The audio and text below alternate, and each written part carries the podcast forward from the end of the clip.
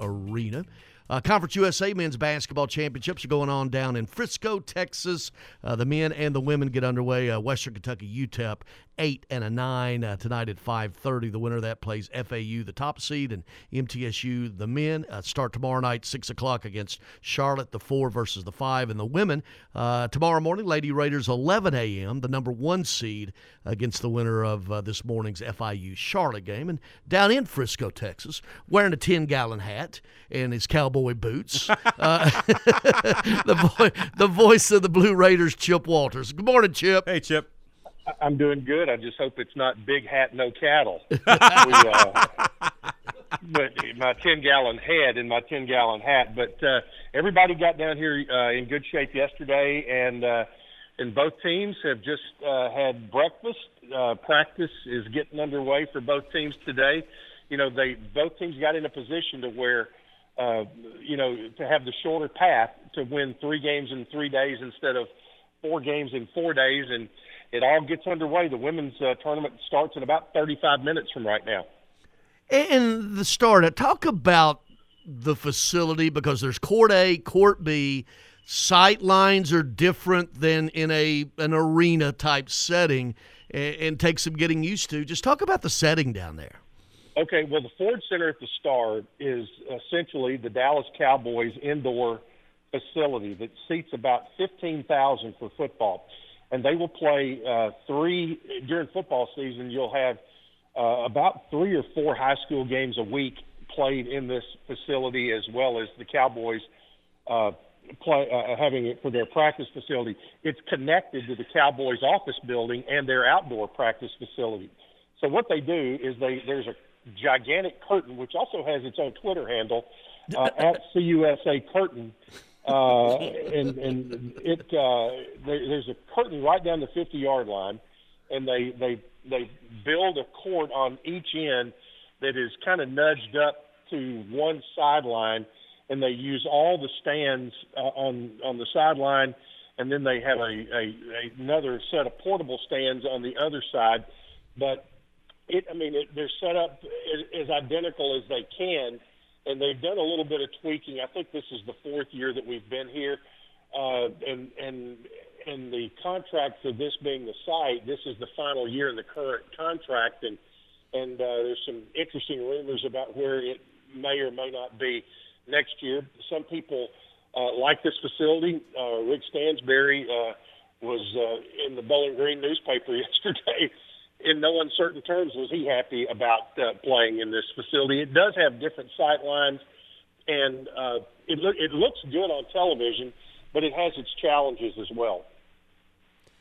Chip, when you look at the men's team, obviously closing out the regular season with those two losses in Texas, do you think that affects at all how they go into this tournament and this game tomorrow night?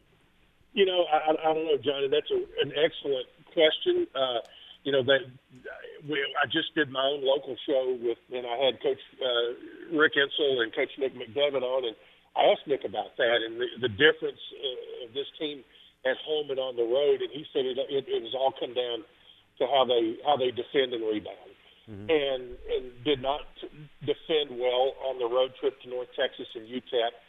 Uh, you know the the upside is they've they've given up over the last two years They've given up 59 points per game at home.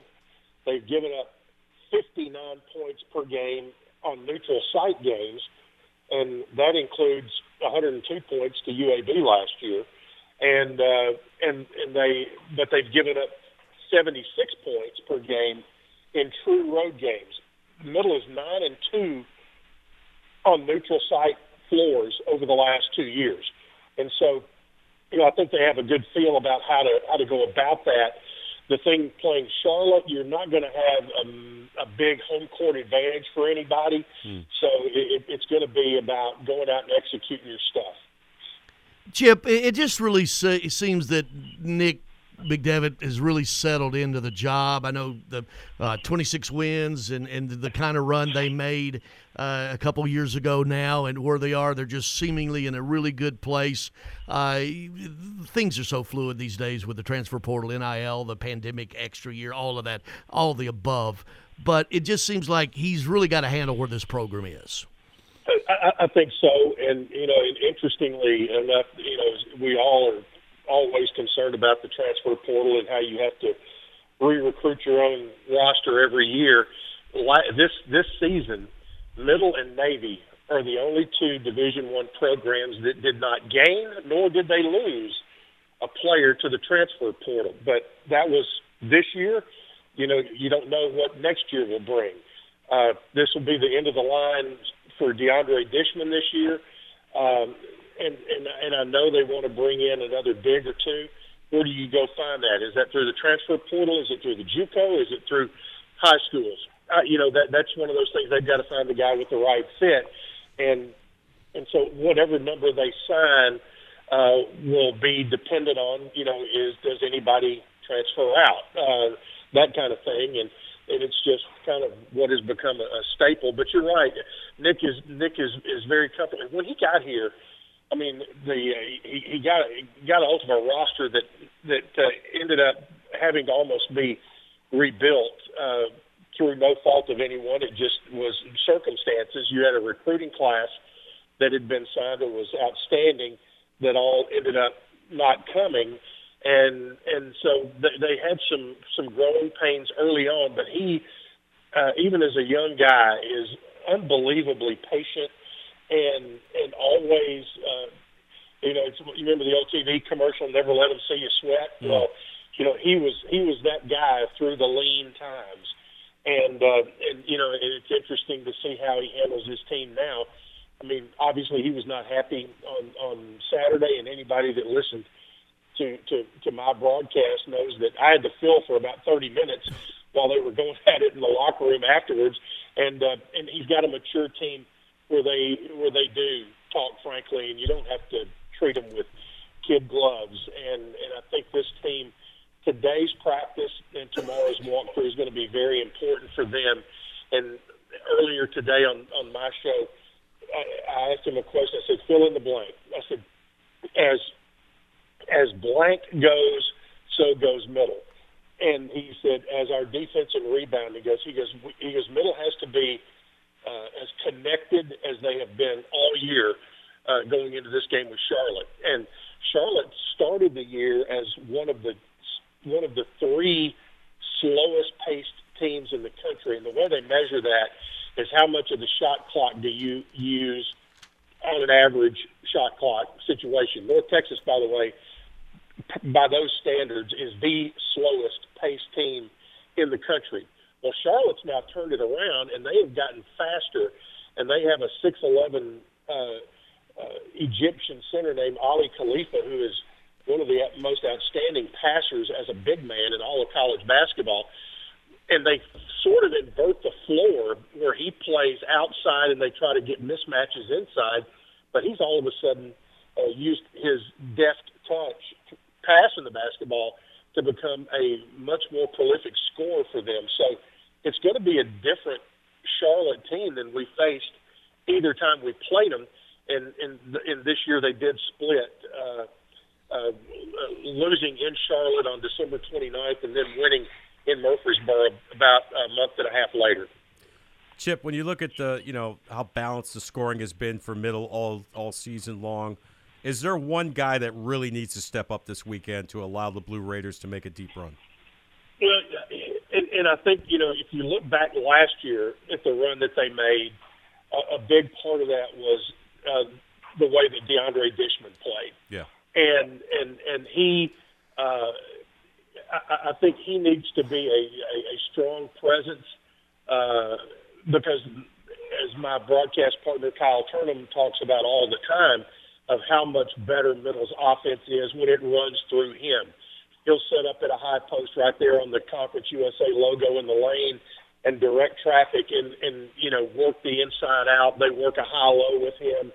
Uh, I think he has to be a strong presence as far as being able to shoot the basketball.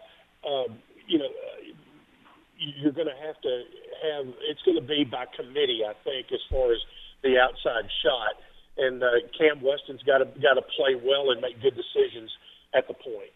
Well, and Chip Walters, voice of the uh, uh, Blue Raiders, with it's that choose chip. Uh, the uh, on Twitter, is this a two bid league? Let's say chalk holds. MTSU wins, FAU wins. They'll meet uh, Friday in the quarterfinals, and actually, and actually the semifinals rather. Has FAU done enough? Their net's 15 right now. They're 26 and three. They. It seems like win or lose, if they win that first one, that they're going to get an at large regardless. I, I think I think it, it, it's a two bid league if somebody can beat FAU. Uh, if FAU wins out, I don't think mm-hmm. it's a two bid league this year. Uh, it could be, uh, depending on you know who, if somebody makes a run. If, if North Texas ends up, uh, you know, they they would be the other one that would have a shot uh, to make it a two bid. Uh, but I tell you, the, the one that really worries me, if they are right, is UAB. Uh, they are they are good. They are incredibly good. They've got they've got every spot covered. Uh, North Texas is unbelievable defensively. They held Western to 33 points on Saturday night.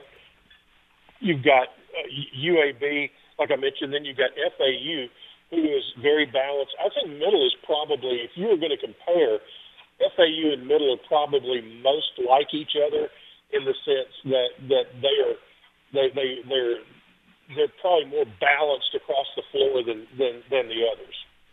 On the women's side, uh, I guess the same question is: Is the uh, have the Lady Raiders done enough? Uh, their nets, I think, 28 in the country. Probably could need to win a game at least, yeah, it, it, to get in. But I think the body of work there is for Rick's team is there. If they could maybe get to the semifinal round, and this could be uh, on both sides, really. A, a if, if say middle knocks off FAU and the men in the semis, this could be a two bid league on both sides. It, it could if, if things happen, you know, and and and uh, you know I don't know that that Rick is you know wanting to get beat so the league can get two bids yeah, on the really. women's side, but uh, but it, it, it is a unique situation that both the men and the women's side have a ranked team going into uh, the conference tournament this week, and and you know Middle has all the pieces. Uh, to do a lot of damage, and and they've beaten everybody in the league this year uh, pulled one out of the fire on, on Saturday. They were down five with a minute to go against UTEP, got the game into overtime and won it at home. The addition of Savannah Wheeler from uh, she was at Marshall a year ago and led Conference USA in scoring. She went into the transfer portal, ended up at middle. She's been a huge addition. Courtney Whitson is back healthy. Uh, Ksenia Malashka, when she is right. She brings a skill set as a six two, six three, four uh, that is outstanding. And uh, so, you know, and, and defensively, middle leads almost every category in conference defensive stats. So, again, you know, it goes back to that as well. But but this is a, a middle team that that has the ability to score a ton of points uh, when they when they're going. We know when the spring football starts yet. I didn't even. I've looked. Was looking. I didn't even. Uh, uh, it is. It's in about a week. Yeah, I think, well, next week. Because yeah. middle's on spring break this week, so once they get back, uh, it'll start. I think the the final practice I saw uh, it looks like around April 13th. Yeah, like crazy, crazy times. Yeah. All right, go go eat your big old side of beef down there, Chip. Well, you know, we went we we went to uh, Fogo de Chao last night. Uh, in the, the Brazilian steakhouse and and uh, watch the guys put on an eating exhibition over there. And, Good uh, lord! It was it was it was something else. They uh, don't want to see. and- I mean, you can do some damage in those Brazilian Oh, steakhouses. hell yeah, I mean, man. good lord. I mean, middle middle's men were there. Uh, UTEP's men were there, and Rice's women were all there at the same time. So they had to have some stuff coming off the grill. Yeah. You know, it was then that second year in a row we've gone over. The guys really love it because they're they're all carnivores and and go. Gotta get your pretty hard. protein, right, Chip? That's right. That's exactly right. All right, Chip. Hey, uh, we'll be listening. Thanks, buddy. Appreciate you, man. Thanks, Chip. Thank you, guys. See you, JB. All right, All man. right, See you soon. Chip Walter.